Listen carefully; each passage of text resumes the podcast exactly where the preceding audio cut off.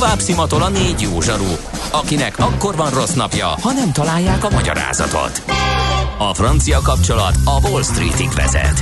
Figyeljük a drótot, hogy lefüleljük a kábelt. Folytatódik a Millás reggeli, a 90.9 Jazzy Rádió gazdasági mápecsója. A pénznek nincs szaga. Mi mégis szimatot fogtunk. A Millás reggeli főtámogatója a Schiller Flotta Kft. Schiller Flotta and Rent a Car. A mobilitási megoldások szakértője, a Schiller Autó családtagja. Autók szeretettel. Jó reggelt kívánunk, kedves hallgató közönség! Folytatjuk a Millás reggeli műsorát itt a 90.9 Jazzy Rádión, Ács Gáborral és Mihálovics Andrással. 0-30-20-10-9-0-9 SMS, WhatsApp és Viber számunk is ez. Néhány közlekedési információ. A Népfürdő utcában van egy baleset a Róbert Károly körút közelében. Lezárták a buszsávot az Ülőúton befelé a Nagykörút erőt, ott gázvezetéket javítanak. Rendőrök irányítják a forgalmat a Blaha Lujza téren. Jelzőlámpa karbantartás miatt várhatóan 16 óráig, illetve a Rottenbiller utcában is van egy baleset a Veselényi utcánál. Nem tudod, mi az üsző? Még sosem forgatta a látszatolót? Fogalmat sincs, milyen magas a dránka? Mihálovics gazda segít? Mihálovics gazda, a Millás reggeli mezőgazdasági és élelmiszeripari magazinja azoknak, akik tudni szeretnék, hogy kerül a tönköly az asztalra. Mert a tehén nem szálmazsák, hogy megtömjük, ugye? A rovat... No, nézzük akkor egy kicsit azt a témát, hogy bizonyára feltűnt a kedves hallgatóknak, azoknak is, akik nem foglalkoznak a mezőgazdasággal, hogy beszélünk jól járó növénytermesztőkről, rosszul járó állattenyésztekről beszélünk, alapanyagtermelésben elég jól teljesítő gazdaságokról, az alapanyagok feldolgozásában meg szűk árréssel dolgozó, időnként veszteséges élelmiszeripari üzemekről. Tehát, hogy valami megbillent a mezőgazdaság és az élelmiszergazdaság egyensúlyában már jókor a rendszerváltás után, és hogy ez az egyensúlytalanság azért elég érdekes dolgokat tud okozni. Hogy hogyan lehetne ezt megszüntetni, erről fogunk beszélgetni, meg kell szüntetni egyáltalán, erről fogunk beszélgetni Orlosi Dáviddal, a Takarékbank és a Magyar Bankholding csoport agrár- és élelmiszeripari üzletág vezetőjével. Jó reggelt, szervusz! Jó reggelt, szervusztok! Hát nézd, egy pesti ember hátradől, hogy mit érdekel engem, hogy a sertéstartás veszteséges, a repcén meg betegre keresi magát a gazda, mert hogy ezt boxolják le egymással a mezőgazdasági szereplők, úgyhogy indítsunk nagyon messziről. Egy átlag magyar vásárlónak lehet ebből baja, hogy ilyen egyensúlytalanságok vannak a mezőgazdaságban, illetve hát az élelmiszergazdaságban, mert vegyük hozzá az élelmiszeripart is. Úgy látom, hogy igen. Ugye a jó minőségű élelmiszerhez való hozzáférés a 21. században azért az egy nagyon fontos. Láttuk itt a pandémia idején is, hogy azért megborultak bizonyos ellátási láncok, tehát én azt gondolom, hogy a regionális ellátási láncok szerepe felértékelődik. Uh-huh. És egyre többen lakunk városban, városias térségben, és egyre kevesebben lakunk vidékies környezetben, ezért egyre többen nem termeljük, hanem vásároljuk az élelmiszereket. Én azt gondolom, hogy mind a legalapvetőbb szükséglet, ugye legalább 3-szor eszünk egy nap, van aki 5-ször, van aki 8-szor, de mindenképpen az élelmiszerhez való hozzáférés, és annak az ára és a minősége az elsőrangú kérdés, azt gondolom, a város. Uh-huh. lakóknak. És ez az egyensúlytalanság, amiről én beszéltem, ez az árakat, vagy a minőséget, vagy mindkettőt befolyás? Vagy az élelmiszertest mind a hármat befolyásolhatja? Mind a hármat befolyásolja, de most leginkább az árakról beszélünk. Uh-huh. Mert azt gondolom, hogy élelmiszer hiány lenne, vagy Európában az a fogalom, hogy éhezés azért az kevésbé. Hála Istennek, igen. Így van, ez azért nagyon erőteljesen mutatja azt, hogy a mezőgazdaság és az élelmiszeripar a zöld forradalom óta, ami a 60-as, 70-es években jellemezte a mezőgazdaságot, mekkora fejlődésen ment át. Uh-huh. Tehát az árak, meg esetleg a termékeknek a minősége, származása sokkal fontosabb kérdés ma már. Uh-huh. Hogyan befolyásolja az árakat ez az egyensúlytalanság? Egy folyamatos bizonytalanságot okoz, és azt látjuk a termékpályába. Ugye a termékpályát egy kicsit leírjuk, azért az fontos, hogy megértsük a kérdést. Ugye mi a fogyasztótól indultunk ki, aki elvárásokat támaszt minőségben és árban és hozzáférésben a kiskereskedelem felé. A kiskereskedelem az élelmiszerfeldolgozótól, az élelmiszerfeldolgozó az állattenyésztőtől, az állattenyésztő a takarmány kereskedőtől, a takarmánykereskedő, meg gyártó, az pedig a növénytermesztőtől vásárol. Egy állati termékpályán, például tej, bármilyen hús termékpályán, és hogyha ez a láncolat felburul, valahol komoly ár, vagy egyéb más hektikus időszak alakul ki, akkor az egész termékpálya képes felborulni. Én azt akarom bemutatni, vagy mi azt akarjuk bemutatni, hogy ezek a szereplők egymástól függenek ezen a termékpályán, és az lenne az ideális, hogyha nagyjából egyenlő arányban részesülnének a megtermelt. Hát, igen, de most ugye azt látjuk, hogy nagyon végletek vannak. Ugye az alapanyag termelők, most beszéljünk mondjuk a sertés húsról, mondjuk az, aki takarmány gabonát termel, az időnként nagyon jól jár, most is ugye épp egy ilyen gabonárobbanásnak vagyunk tanúi, elég, ha csak a lisztárakat megnézzük, és akkor ezt fogyasztóként is tapasztalhatjuk, ők jól járnak, oké. Ott vannak a vágóhidak, vagy először is ugye a sertéstartók, ők már azért panaszkodnak, hogy hát lassan abba kéne hagyni ezt az egészet, mert hogy olyan alacsony a sertésnek az ára, ami már egy ellentmondás, hiszen ugye a hízlalás költségeinek a nagy részét azok a gabonárak teszik ki, akkor ugye érthető az, hogy nem éri meg sertést hízlalni. Akkor ott vannak a feldolgozó üzemek, akik ugye azt hallani vágóhidakról, hogy ilyen nagyon szűk árréssel dolgoznak. Miért? Mert az ő partnereik, a kereskedelmi vállalkozások, a kiskereskedelmi vállalkozások nagy piaci erővel rendelkeznek, és lenyomják az árakat. Nagyjából így lehet leírni ezt az egyensúlytalanságot a termékpályán, ugye? Igen, abszolút. Abszolút. Szerintem teljesen jó bemutattad, hogy mi az, amit mi mondunk, és mi az, amit gondolunk, de azért sose felejtjük el, hogy ha megnézzük, a növénytermesztés van a legjobban kitéve az időjárási viszonyoknak, ami azért nem javul, ahogy látjuk. Igen. Ugye a Green Deal is valahol erről szól, meg a klímavédelem. Tehát valahol az alaptámogatás, amit a növénytermesztők kapnak, az ennek a kiküszöbölésére szolgál, és egy biztosítási funkciót is ellát. Amit most mondasz, az teljesen igaz, iszonyat magas gabonárakról beszélünk, még az input árak ezt nem követték le, ugye az olajárról beszélek, műtrágyár, alapanyag, vetőmag, stb.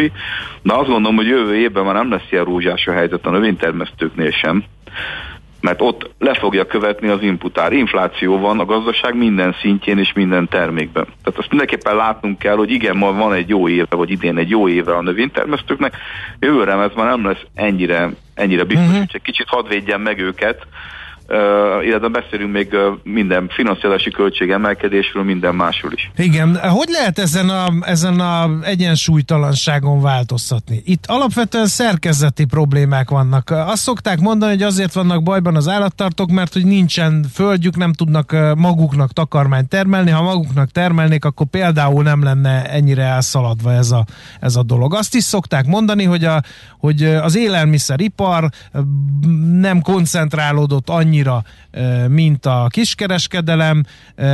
Azt is szokták mondani, hogy azért nem koncentrálódott, mert ugye Nyugat-Európában a termelők a vertikum nagy részét a saját kezükbe tartják, tehát a termeléstől, majd hogy nem a kiskereskedelmig, ugye ez is egy ilyen hiátus Magyarországon. Hát ez borzasztó sok szabályozási, jogi és nem utolsó sorban pénzügyi gonddal járhat ennek a felszámolása, gondolom én. Én azt gondolom, hogy a megoldás az integráció. Integrált termékpályákban kell gondolkodni, és ezért is próbáltam leültetni egy asztalhoz ezeket a tagokat, neves piaci szereplőket, hogy mondják el, hogy ők hogy látják ezt a szituációt, mert az integrációról sajnos mindig az jut eszünkbe, hogy ez egy lemondás. Tehát lemondok, például egy magasabb piaci ár esetén nekem van egy fixált szerződésem, egy áram, akkor lemondok az elérhető profit egy részéről. Ez lehet, hogy így van, viszont egy ernyőt is képes fölöttem az integráció. Tehát amikor viszont beszakadnak az árak, például a sertéstenyésztési árak, akkor sokkal jobb egy integrációba tartozni, hiszen nekem van egy garantált áram. Tehát valahol ezt ebben a kontextusban kell értelmezni, hogy évek átlagában én egy stabilitást hozok be az életembe, mert megvéd ez a biztosítási rendszer engem attól, hogy túlzottan ki legyek téve a világpiaci folyamatoknak. mert nagyon komoly hektikusságot tud bejárni az állati termékeknek leginkább, és a növénytermesztési termékeknek az ára a piacon, és ezt ezzel ki tudom egy kicsit védeni. Uh-huh. Meg nem tudom, megvan erre az affinitás a piaci szereplők részéről?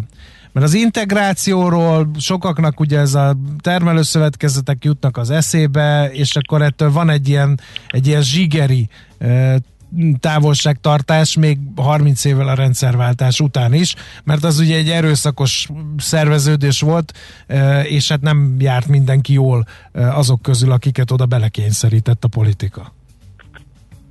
Ne keverjük össze az erőszakos szerveződést az önkéntestől. Uh-huh. Én azt látom, hogy Nyugat-Európa legfejlettebb mezőgazdasággal rendelkező országaiban ez nem kérdés. Főleg a zöldséggyümölcs termékpálya egy jó példa erre. Pontosan így szerzünk alkupozíciót. Például Dániában a sertés ágazat esetében a 3-4 nagy feldolgozó a sertéstenyészt tulajdonában van.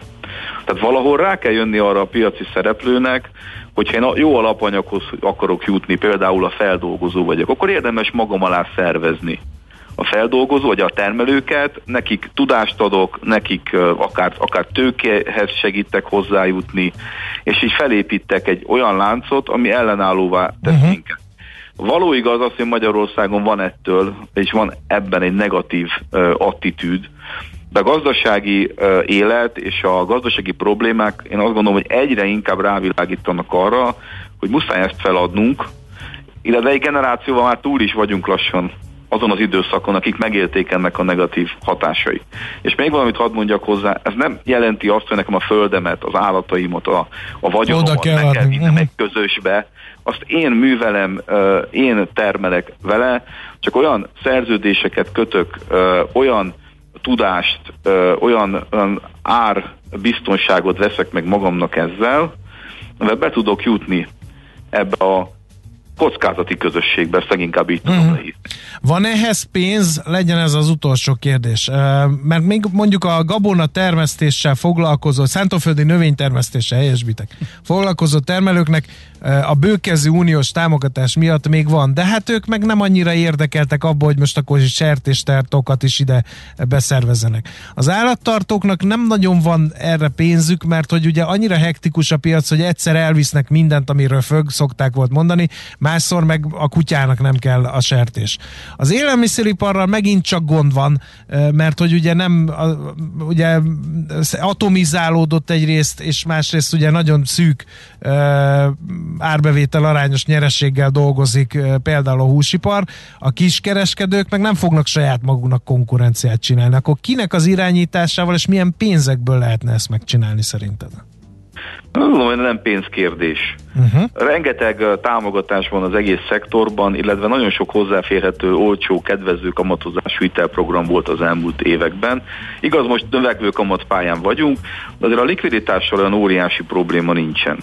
Én azt látom. Ez egy szerveződés, ez egy szervező erő, és mi a Takarékbanknál úgy gondoltuk, hogy szeretnénk ennek akár platformot is adni, és akár a jövőben több ilyen beszélgetést szervezni, hiszen a beszélgetés végén kijött például egy olyan dolog, hogy a kiskereskedelmi vezető azt jelezte, hogyha az bizonyos üvegház beruházásnál őt megkérdezi a beruházó, akkor lehet, hogy tanácsot tudod volna neki adni, hogy neki milyen típusú zöldséggyümölcsre van szüksége, mi az, amit legszívesebben a polcokra tesz, mert a fogyasztók azt keresik. Valahol ezt akarjuk sugallni ezzel, ezt a filozófiát, hogy érdemes leülni egy asztalhoz, mert ezen a beszélgetésen is rengeteg olyan dolog derült ki, ami nem pénzkérdés, hanem együttműködési szándék kérdése, és ezt erősíteni kell, ez meggyőződésünk. Jó, legyen ez a végszó, rengeteg munka van ebben, ez biztos, de hál' Istennek valami elindult, úgyhogy ehhez kívánunk erőt a jövőben. Köszönjük szépen az információkat. Köszönöm én is a beszélgetést. Jó munkát neked, szervusz! Viszont, sziasztok! Hollosi Dáviddal beszélgettünk, a Takarékbank és a Magyar Bankholding csoport agrár- és élelmiszeripari üzletág vezetőjével arról, hogy hogyan lehet komplexen kezelni az élelmiszergazdaságot, és miért jó az nekünk, hogyha ezt komplexen kezeljük. Mihálovics gazda most felpattant egy kultivátorra, utána néz a kocaforgónak, de a jövő héten megint segít tapintással meghatározni, hány mikron agyapjú. Hoci a pipát meg a bőrcsizmát, most már aztán gazdálkodjunk a rézangyalát. Műsorunkban termék megjelenítést hallhattak. Tőzsdei és pénzügyi hírek a 90.9 Jazzin az Equilor befektetési ZRT szakértőjétől. Equilor, 30 éve a befektetések szakértője. Bosnyák Zsolt, senior elemző a vonalban. Jó reggel, szia! Jó reggel, szia! Köszöntöm a hallgatókat! Hogyan nyitottunk? Pozitívan nyitott a Buxindex, követjük most a nemzetközi pozitív hangulatot. Igaz, egy picit, hát mi csak mérsékelten nyitottunk pozitívban, 0,17%-on van a Bux, tehát jelenleg ez most 51.164 pontot jelent a Buxindex esetén. Az OTP egy nagyon picit csökken, 0,1%-ot, ezzel 17.430 forinton vagyunk. A többi vezető részén viszont egy picikét emelkedik, a Mol is csak minimálisan 0,1%-os mértékben. A Richter most a legerősebb, jelenleg 0,65%-os emelkedéssel, ezzel most 8.565 forintot kell adni egy Richter részvényért. Telekom pedig lényegében stagnált, tehát pénteki záróértékén áll 411 forinton, és hát azért nem túl a célos a forgalom. 400 millió forintért kereskedtek eddig az OTP-ben, de összességében, hogyha a tőzsde egészét nézzük, akkor még 700 milliót sem éri el jelenleg a forgalom, tehát azért azt kell, hogy mondjuk, hogy ez átlag alatti. Lassan indul a hét, oké. A forint merre vette az irányt? Forint egy nagyon pici gyengül, de továbbra is, tehát nincs jelentős mozgás, ugye a keddi MNB kamatdöntő ülés lesz meghatározó a hazai fizetőeszköz esetén. Most egy euróért egészen pontosan 365 forint 96 fillért kell adni. A dollár egy picit jobban erősödött a forinttal szemben, az euró-dollár keresztnek köszönhető, és jelenleg egy dollárért 324 forint 40 fillért kell adni. Akkor ez azt jelenti, hogy most nem kell csütörtökig várni a nagy kamat eseményre, hanem ez holnap eldől, ugye ezek szerint? Igen, holnap lesz a Magyar Nemzeti Bank kamatdöntőlése, de igazi egybanki cunami lesz egyébként a héten, ugyanis szerdán az amerikai jegybank fog majd dönteni, tehát a FED, csütörtökön az Európai Központi Bank, egyébként még csütörtökön az angol jegybanknak is kamatdöntőlése lesz, és még a japán jegybank is dönteni fog, egyébként a héten több mint 20 központi bank fog ülésezni, tehát ilyen szempontból egyébként nagyon érdekes hetünk lesz, és hogy nyilván a forintra is fognak hatni, ugye nem csak a keddi MNB kamatdöntőlés, hanem esetleg egy szigorúbb amerikai jegybank, vagy egy szigorúbb európai központi bank azért mind negatívan hathat ilyen szempontból a forintra. Oké. Jól van, nagyon szépen köszönjük, figyelni fogjuk mindenképp, és be is számolunk róla. Szép napot, jó munkát! Szép napot, köszönöm! Szia! Bosnyák Zsolt senior elemzővel beszélgettünk. Tőzsdei és pénzügyi híreket hallottak a 90.9 Jazz-in az Equilor befektetési ZRT szakértőjétől. Equilor, 30 éve a befektetések szakértője. A szerencse fia vagy? Esetleg a szerencse lánya? Hogy kiderüljön, másra nincs szükséged, mint a helyes válaszra. Játék következik. A helyes megfejtés beküldők között minden nap kisorsolunk egy fémdíszdobozos, 4 darabos fűszermalom fűszerválogatást a Kotányi Hungária Kft. Jó voltából. Mai kérdésünk: milyen konyhatechnológiai eljárás a bőrmányi? A. Vajat liszttel megfelelő arányban összegyúrunk, majd apránként a fővőételbe morzsoljuk, hogy ezzel sűrítsük a levét. B. Melegítés után kihűlő tej felszínén képződő réteget eltávolítjuk, vagy C. Saját bőrébe visszatöltött sült hús készítésének a neve, amit úgy kell írni, hogy beurre manie. A helyes megfejtéseket ma délután 16 óráig várjuk a játékkukac.jazzy.hu e-mail címre. Kedvezzem ma neked a szerencse! Volt már olyan érzésed, hogy megtaláltad a választ? Heuréka élmény. Jövő kutatás a Millás reggeliben. Csak jövő időben beszélünk. Nem értem a felvetését Heuréka rovatunknak, a privacy, a magánszféra jövője. Keleti Artur dobta be a témát, az Informatikai Biztonság Napja alapítója, kibertitok jövőkutató, miközben videó jelentkezik be, így az észak-koreai hackerektől keresztül az FSB szovjet hackereig, ex-szovjet hackereig mindenki láthatja, hogy van egy remek flipper a lakásban. Ezt nevezette privát szférának, Artur? Jó, de lehet virtuális is, nem? Tehát lehet, hogy az egész nem igaz. Ott az a kivág, te kivágta magát. Azt, igen. Na, figyelj, ennél azért lényegesen komolyabb és lényegesen izzasztóbb téma ez a privát szféra, mert hát mi már azért beszélgettünk erről több szakértővel, és nagyjából valami olyasmi sommázat jött ki az egészből, hogy igazából nincs nekünk már privát szféránk, nagyjából arról döntetünk, hogy ebbe a privát szférába mely államokat engedjük betekinteni. Tehát az amerikaiakat, az oroszokat, vagy más államokat. Mit lehet ezen még csavarni? Hát igen, mondjuk lehet úgy is föltenni a kérdést, hogy nincs nekünk már magánszféránk, én meg inkább azt mondanám, hogy de még lehet. No, tehát, csak. Hogy ez a lehetőség, ez azért nem teljesen zárt. Az apropója ennek a dolognak, amiről most itt beszélgetünk, az az, hogy Kínában, képzeljétek el, megjelent egy GDPR-hoz hasonló törvény. Hoppá. Ez a Personal Information Protection Law, ami egyébként ilyen viccesen people-re lehet rövidíteni. Hát ugyanis People's Republic of China. Hát így van. Nem tudom, hogy ez szándékos-e, nyilván kínaiul máshogy hívják.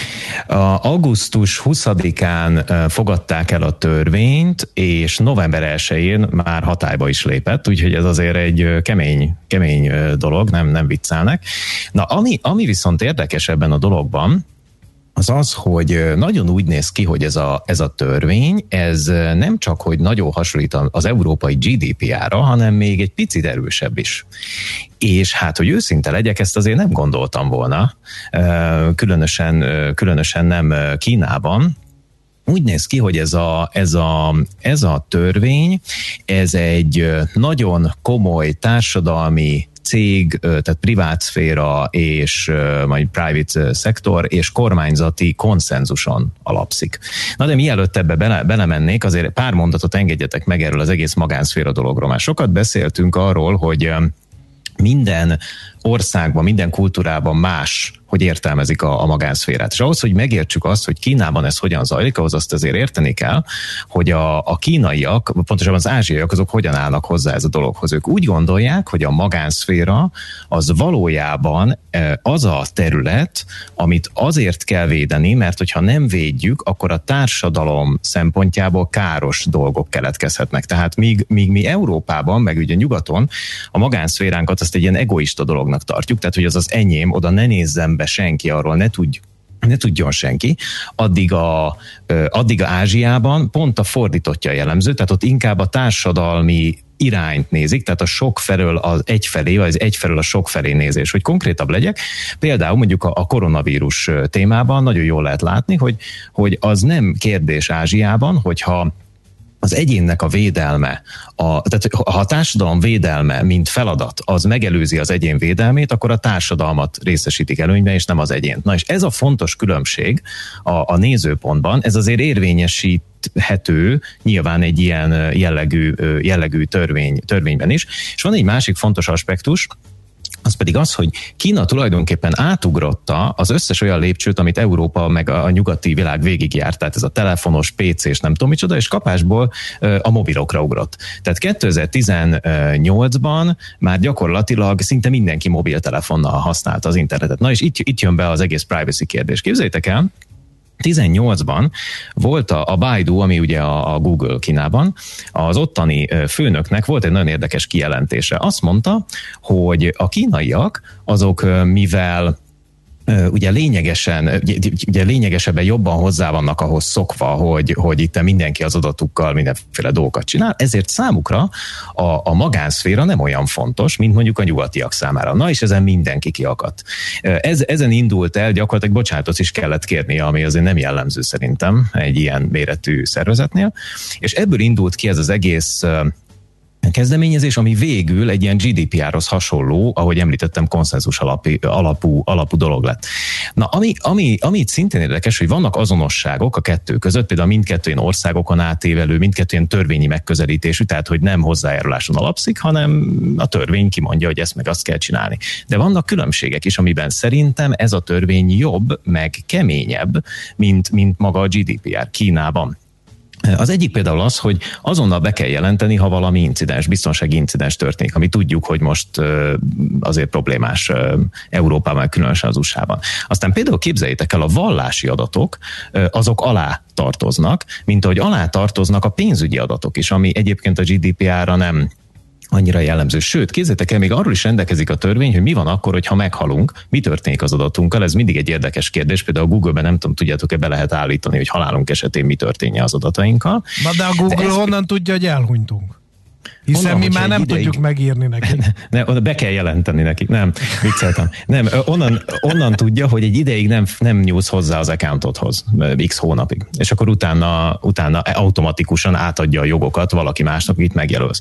Viszont ebben a törvényben ezt le is írják, hogy ez kötelező, és nem csak, hogy kötelező, hanem a családtagjaira szállnak az adatok, ugye? Ami logikus, hiszen hogyha a vagyontárgyaim a családomra száll, akkor az adataimat miért ne szállhatna a családomra?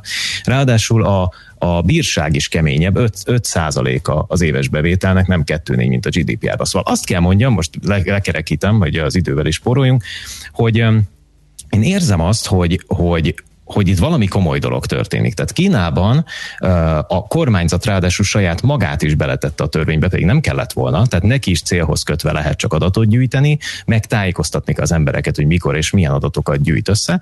Tehát azt kell mondjam, hogy Kína most előbbre lépett a privacy, a magánszféra szintjén, mint akár Európa, de az USA-nál biztosan előbbre van.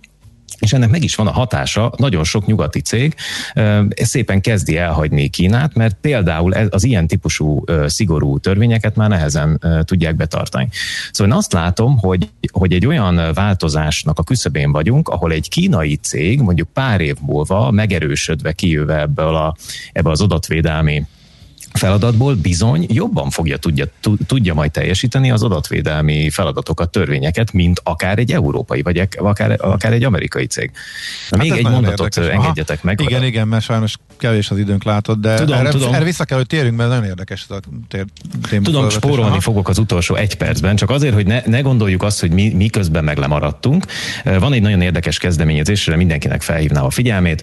Kialakul egy új ilyen Privacy by Design vagy Privacy by Design alapú keretrendszer is, egy standard, az új ISO 31700-as, ami Kanadából indult ki, és ennek az lesz a célja, hogy 22-ben fogják elfogadni, hogy remélhetőleg minden termékbe és szolgáltatásba a magánszférát, azt már alapból be kell majd csomagolni. Szóval, mivel a jövőről beszélünk itt, én azt látom, hogy rövid távon nagyon komolyan meg kell küzdeni a cégeknek, azért, hogy ezeket a törvényeket majd tudják teljesíteni, viszont hosszú távon szerintem lehet, hogy mégis arra a kérdésre, amit az elején föltettél, meg lehet találni a megoldást arra, hogy igen, maradjon magánszféránk.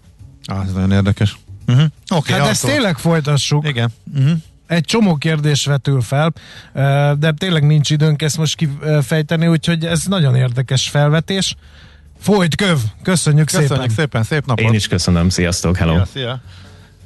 Keleti Arturral, az Informatikai Biztonság napja alapítójával, kibertitok jövőkutatóval beszélgettünk arról, hogy a kínaiak húztak egy váratlant, és hát a magánszféra jövőjét micsoda furcsa módon pont ők tűnnek úgy, hogy garantálni fogják. Keuréka élmény, a Millás reggeli jövőben játszódó magazinja. Mindent megtudtok. Majd...